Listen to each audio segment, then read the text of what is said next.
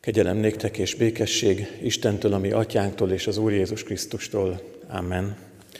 Kedves testvérek, a 226. dicséretünket énekeljük. A 226. dicséret első versét fennállva énekeljük, majd foglaljunk helyet, és a második, harmadik, negyedik verset énekeljük el, helyünket elfoglalva. A 226. dicséret így kezdődik, Krisztusom kívüled nincs kihez járulnom. Thank you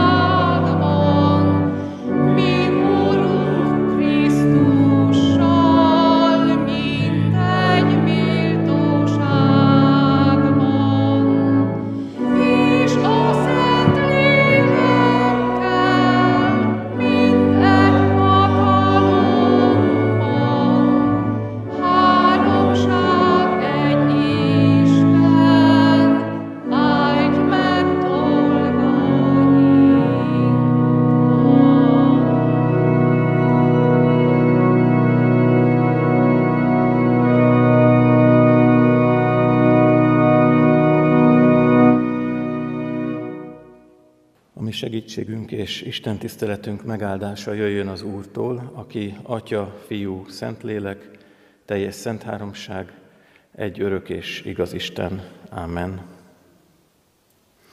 Imádkozzunk. Hozzád jövünk, mennyei Atyánk, az Úr Jézus Krisztusban, a Szentlélek által. Te megvizsgálsz és ismersz minket, Te tudod, ha leülünk, vagy ha felkelünk, szemmel tartod járásunkat, pihenésünket, minden utunkra gondod van, te minden oldalról körül fogsz minket, kezedet rajtunk tartod. Még nyelvünkön sincs a szó, te egészen érted azt. Köszönjük, Urunk, hogy közelségedbe jöhetünk, közeledhetünk hozzád, aki közel vagy, és kérhetjük, hogy a Te közelséged tisztítson meg minket, a Te közelséged világosítson meg minket, a Te közelségedben gyógyuljunk, a Te közelségedben kapjunk tőled távlatokat, reményt, életet. A Te közelségedben kapjuk meg azt, ami fontos belőled, éppen most, éppen nekünk.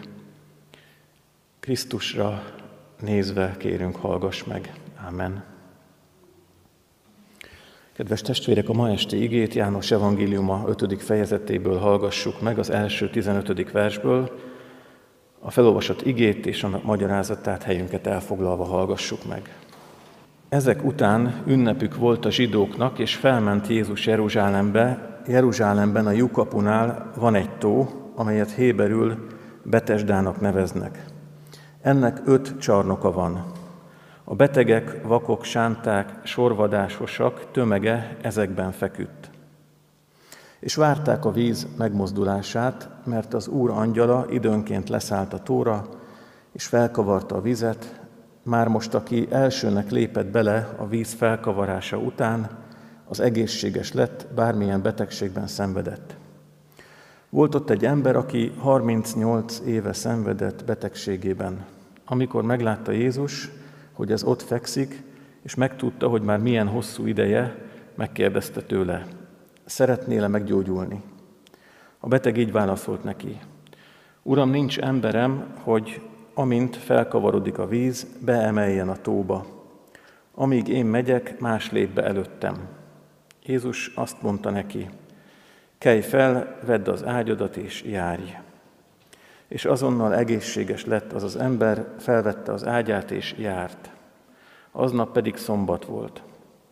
A zsidók ekkor így szóltak a meggyógyított emberhez. Szombat van, nem szabad felvenni az ágyadat. Az így válaszolt nekik, aki meggyógyított, azt mondta nekem, vedd az ágyadat és járj. Megkérdezték tőle, ki az az ember, aki azt mondta neked, vedd fel és járj.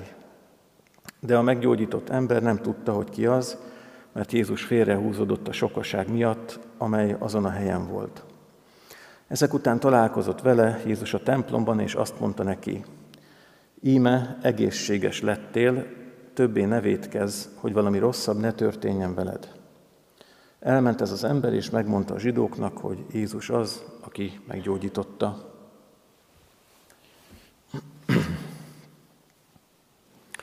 Képzeljük el, hogy egy atlétika csarnokban vagyunk, egy futópálya van előttünk, ahol egy ilyen szokásos 400 méteres futópálya, és mind a nyolc sávban áll egy ember, és hát az egyik embernek a jobb lába van begipszelve, a másiknak a bal lába, a harmadiknak a jobb keze és a bal lába, a negyediknek a bal keze és a jobb lába. Van olyan, akinek mindkét lába, van, akinek mindkét lába és mindkét karja.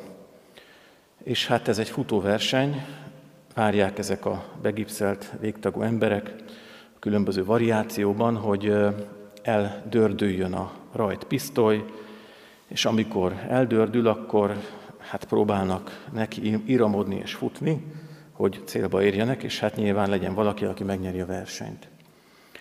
Hát, hogyha végignézzünk ezeken az embereken, lehet, hogy akinek csak az egyik karja van begipszelve, azért gyorsan tud futni, akinek az egyik lába és egyik karja, neki azért lesznek gondjai, aki pedig mind a két lábára és mind a két kezére be van gipszelve, Hát ő annyit tud csak tenni, már ha egyáltalán áll, hogy, hogy elvágódik. Nem akarom elviccelni ezt a történetet, de körülbelül hasonló az, ami hasonlóan abszurd az, ami itt ebben a történetben van.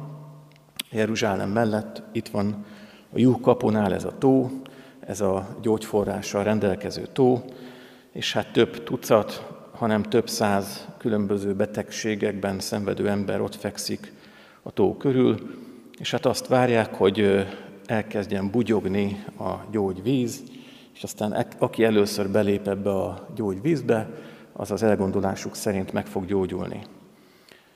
Hát lehet, hogy volt erre példa, minden esetre ezért voltak ott ezek az emberek, ezt várták, és hát itt van a történetünkben szereplő ember, aki egy 38 éve beteg ember, nem tudjuk pontosan mi a baja, de hát gyanítható, hogy, hogy mozgásszervi problémái voltak, az is lehet, hogy nyaktól lefele le volt bénulva, lehet, hogy csak deréktól lefele, minden esetre a mozgásában gátolt volt, valószínűsíthető, hogy olyan szinten nem tudott mozogni, hogy oda vitték őt a tóhoz, ott hagyták, este pedig, pedig hazavitték. És hát ez az ember is azok közé tartozik, aki ott van már valószínűleg évek óta, vagy évtizedek óta, és arra vár, hogy megmozduljon a víz. És hát pont ez az abszurd ebben a történetben, hogy ha ne Isten meg is mozdulna ez a víz, akkor képzeljük el, hogy ezek az emberek elkezdik megrohanni ezt a gyógyforrást, és hát ez az ember is megpróbálna megmozdulni, de nem tud. Nem csoda, hogy vár valakire, aki segítse őt, de igazából lenne is egy ember mellette, aki fölemeli és beviszi a tóba, az is kevés lenne, valószínűleg egy egész csapat, egy egész stáb kellene oda, aki 0-24 órába csak erre az emberre figyel, és amikor megmozdul a víz, akkor így a többieket lefogják, és akkor őt így besegítik a, a vízbe. Ez csak azért ecsetelem így, mert érzékelhető talán ebből az, hogy ez egy lehetetlen küldetés. Én nem tudom, hogy ez az ember beismerte magának valamikor azt, hogy én itt tulajdonképpen nem fog meggyógyulni.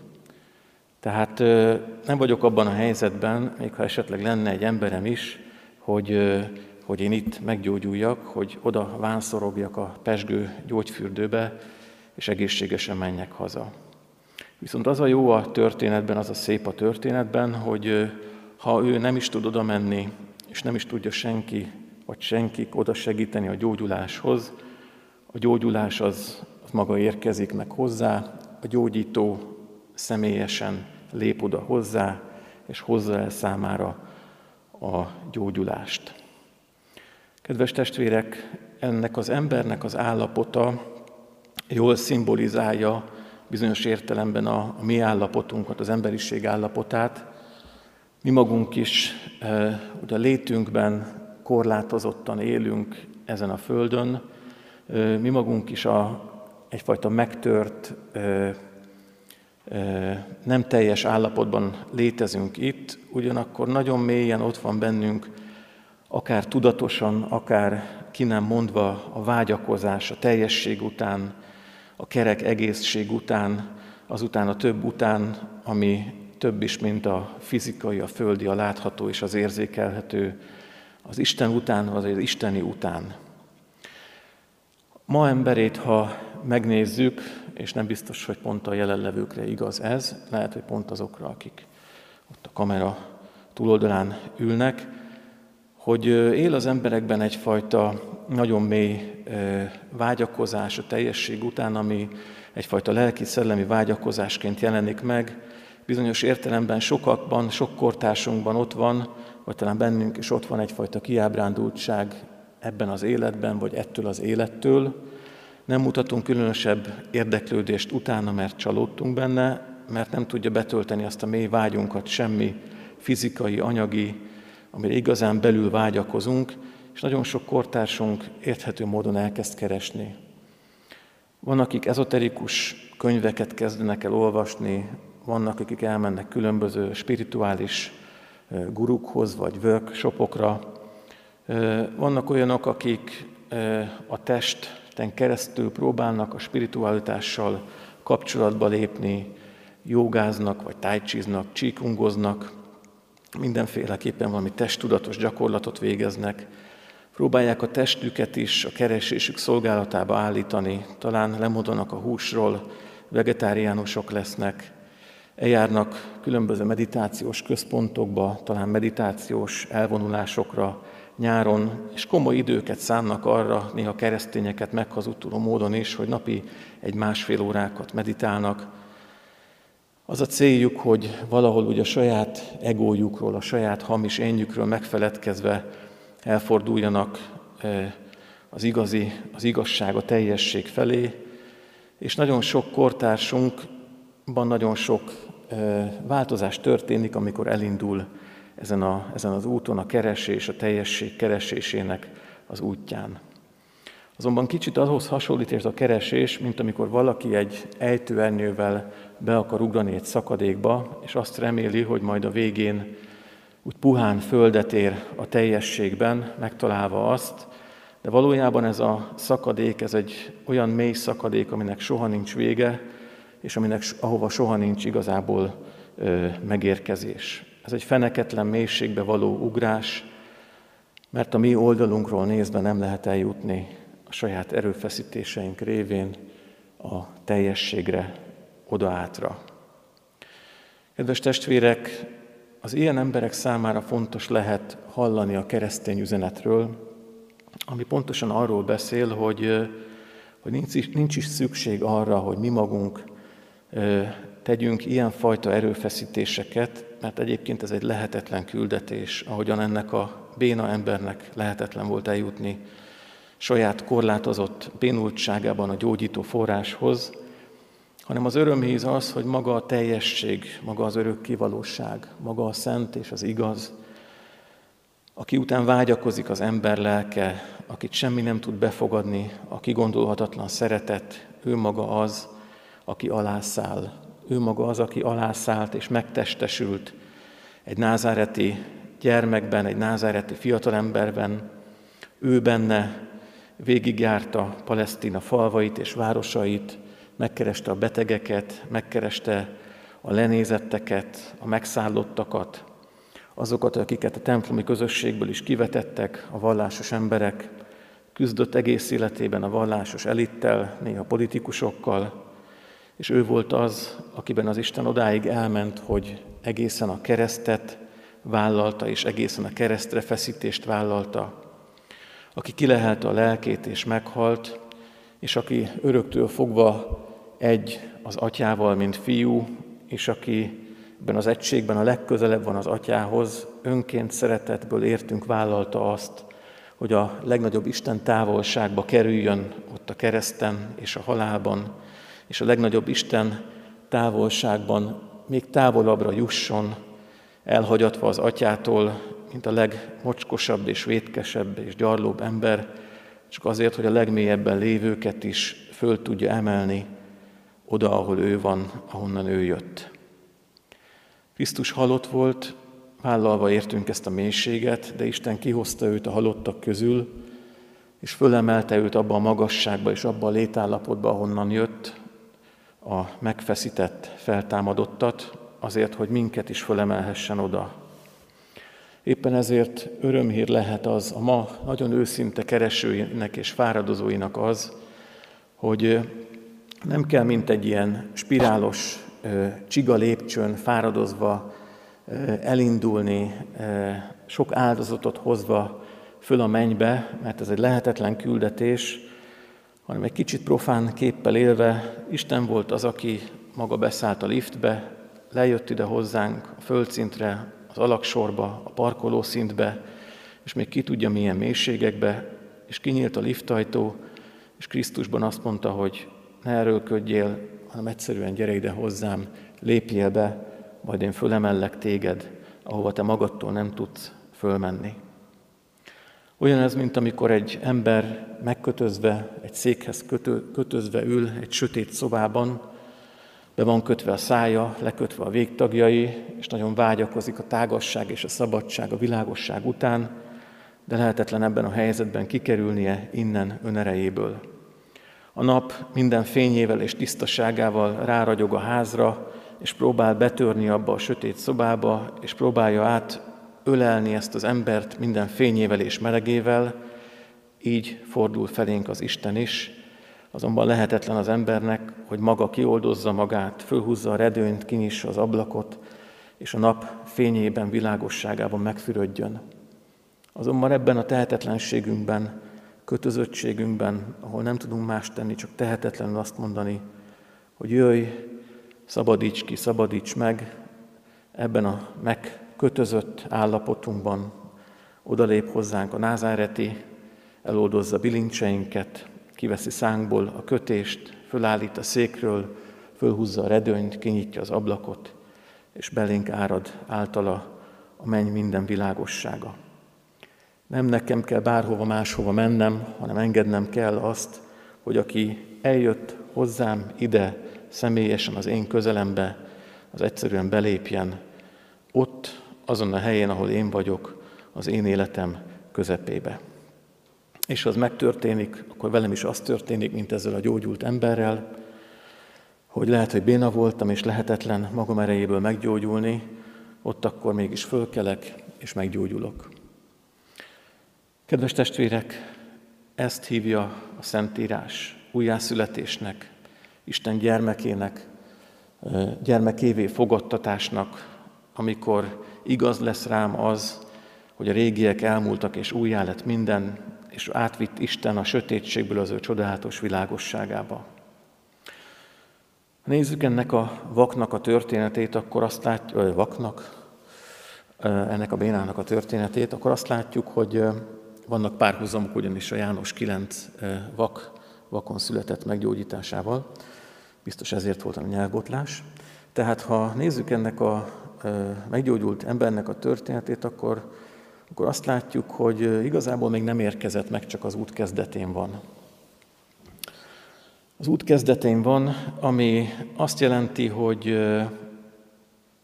Jézus odalép hozzá, és azt mondja neki, hogy bár meggyógyultál, de akkor leszel igazán egészséges, hogyha nem védkezel. Gyógyult vagy, de ezzel a szójátékkal élve még a teljesség, a szószoros értelemben vett egészség, kerekség, amire igazán vágysz, lelki, szellemi, spirituális értelemben, abban még bele kell nőnöd, eh, ahhoz még át kell alakulnod, ahhoz még ki kell, ki kell tágulnod. Lehet, hogy megszülettél, olyan vagy, mint egy síró csecsemő, de ez még csak az út kezdete, messze van még az, hogy megerősödött és érett, teljes ember legyél. Évekkel ezelőtt láttam egy filmet, sajnos megnéztem a moziba, az a címe, hogy A szoba. Ez egy, arról szól ez a film, hogy Amerikában, egy átlagos amerikai kertvárosban egy férfi elrabol egy iskolás lányt, és az előre elkészített kertjében lévő hangszigetelt, körülbelül 12 négyzetméteres kis szobába zárja be. Körülbelül tíz évig van ott fogva ez a, ez a lány, gyermekei születik a fogvatartótól, és aztán kiszabadul, de igazából nem erről szól a film, ez csak a filmnek az eleje, a filmnek az első egyharmada. A film az arról szól, hogy, és a film kétharmada, a nagy része arról szól, hogy ez a traumatizált, de megszabadult, a gyermekével megszabadult 20 éves lány hogyan kezd el vissza integrálódni az életbe, és hogyan kezd magához térni, és megbarátkozni a szabadsággal, és, és földolgozni az egész múltat, és az elé tárulkozó jövőtben megtalálni a helyét. Lehet, hogy nagyon radikális ez a hasonlat, amit most mondtam, de bizonyos értelemben hasonlót él át ez a gyógyult beteg, vagy hasonlót át élünk mi is meg Istennel az újjászületésünkben, hogy kilépünk az ő tágasságára, de ez a tágasság ez zavarba ejtő, és ez még csak az út kezdete. Hosszú út áll előttünk, és hosszú útja van a léleknek bennünk, hogy ezzel a szabadsággal meg tudjunk élni. Lelkünk pincéjében, lelkünk padlásában nagyon sok a lom, nagyon sok a sötétség, nagyon sok a káosz és a pókháló, amit szép lassan ki kell takarítani, ki kell onnan hordani, hosszú évek halálig tartó belső munkája ez. Átalakulás, isteni terápia, naponként önmagunk megtagadása, Istenre figyelés, naponként védkeink megvallása, Krisztus követése, naponként Istenben és a szeretetben való döntés és meggyökereződés, bukásokkal, kudarcokkal, fölállásokkal és fölemelkedésekkel együtt, a lélekre bízva magunkat, a lélek erejének átadva magunkat, kezdődik az út, ami a kiteljesedéshez, a gyógyuláshoz vezet, ami persze csak a halál után lesz teljessé. Kedves testvérek, azzal zárnám, hogy ez a történet Egyfelől egy nagyon szép történet, másfelől pedig azt látjuk, hogy igazából ott van több tucat vagy több száz beteg ember, de Jézus csak egy valakihez lépett oda, és egy ember gyógyított meg. Hogyha nagyon jó szándékú akarok lenni, akkor azt mondanám, és egyébként el is tudom képzelni, hogy ez az ember, aki meggyógyult, meg szép lassan, hogy rendeződött az élete, ha mondjuk egy férfiról van szó, akkor lehet, hogy megnősült, felújította a kis házikóját, gyerekek születtek, tanult valamit, munkába állt, eh, beilatta a gyerekeit református iskolába, vett magának nyaralót, élte az életét, és azt is el tudom róla képzelni, hogy néha eszébe jutott az, hogy ő évtizedekig ott feküdt a Betesdában, körülötte ott volt több tucat beteg, és talán lehet, hogy feleségével, vagy éppen már kamaszodó gyerekeivel, vagy csak egyszerűen ő maga időnként visszajárt a Betesdába, megbeszélte egy-egy emberrel, hogy ha megmozdul a víz, akkor rá számíthatnak, majd ő segít, hogy bejuthassanak. Lehet, hogy csak időnként vitt nekik egy-egy szendvicset vagy kávét, beszélgetett az ott lévőkkel, leült közéjük.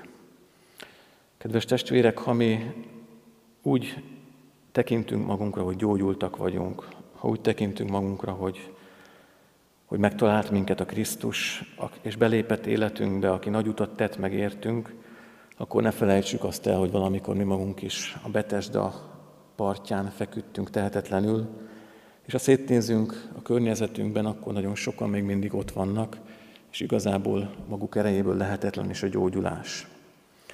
Ami kötelességünk az, hogy ne feledkezzünk meg azokról, akik lehet, hogy soha nem fognak meggyógyulni, lehet, hogy mindvégig az élet árnyékos oldalán fognak maradni.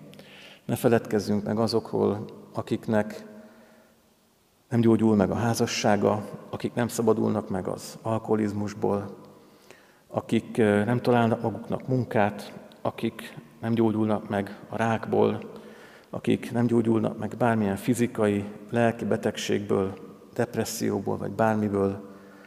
Ne feledkezzünk meg ezekről a betegekről, mert mi, akik egészségesek és erősek vagyunk, tartozunk azzal, hogy a gyengék erőtlenségeit hordozzuk. Kamaszkoromban Zalegerszegen volt a baptistáknál egy misszionárius, aki a Fülöp-szigeteken volt misszionárius, vagy 16 éve, megkérdeztem tőle, hogy miért lett misszionárius.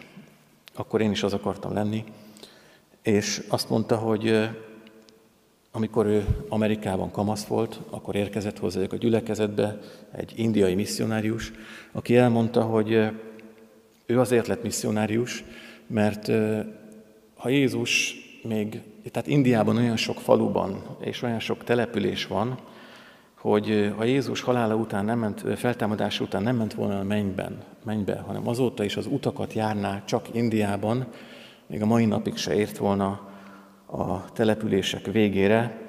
Ezért ez az ember úgy érezte, hogy az ő kötelessége az, hogy Krisztus lelkével együtt folytassa Krisztus útját az elveszettekhez, a gyógyulásra vágyókhoz, ott Indiában, Fülöp-szigeteken, vagy bárhol a világban.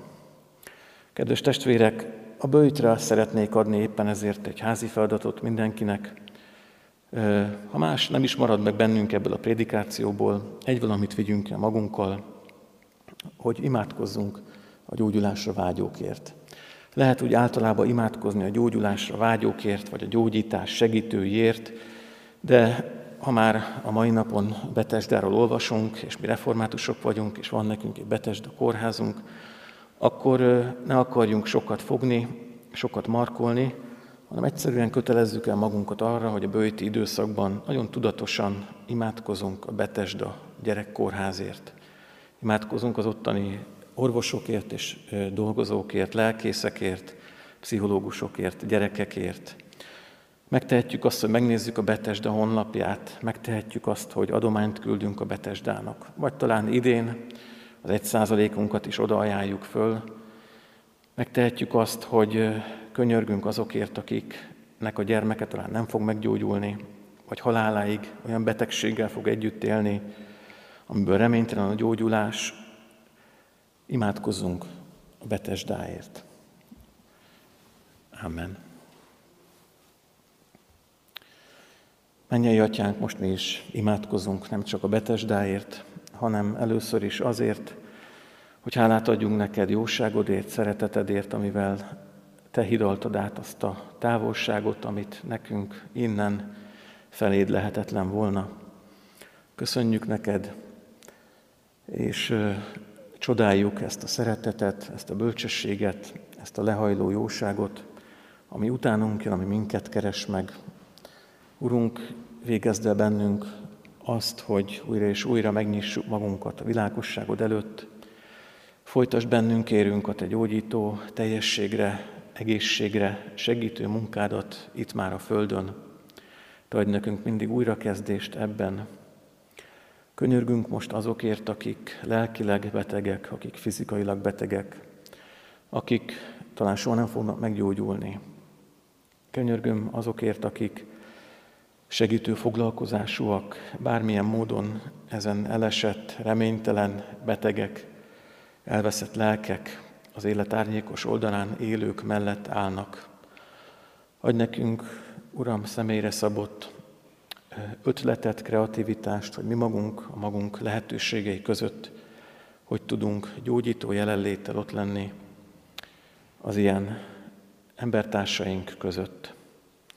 Most, amikor beteg a világ, amikor a koronavírus még aktuálisabbá teszi ezt az egész történetet, könyörgünk most hozzád az egész bolygóért, mindazokért, akik ennek elszenvedői, és akik a megoldáson fáradoznak.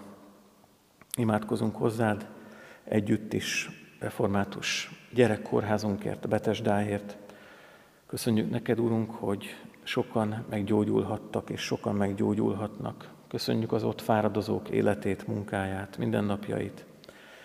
Imádkozunk értük, hogy a Te lelked adjon nekik erőt, fizikai, lelki, szakmai, emberi, mindenféle fáradtságukban elevenítsd meg őket, áld meg apukákat, anyukákat, nagyszülőket és gyerekeket, akik ott virasztanak a betegágyak mellett. Könyörgünk értük. Ma az ápolók napja van, ezért imádkozunk az ápolókért is.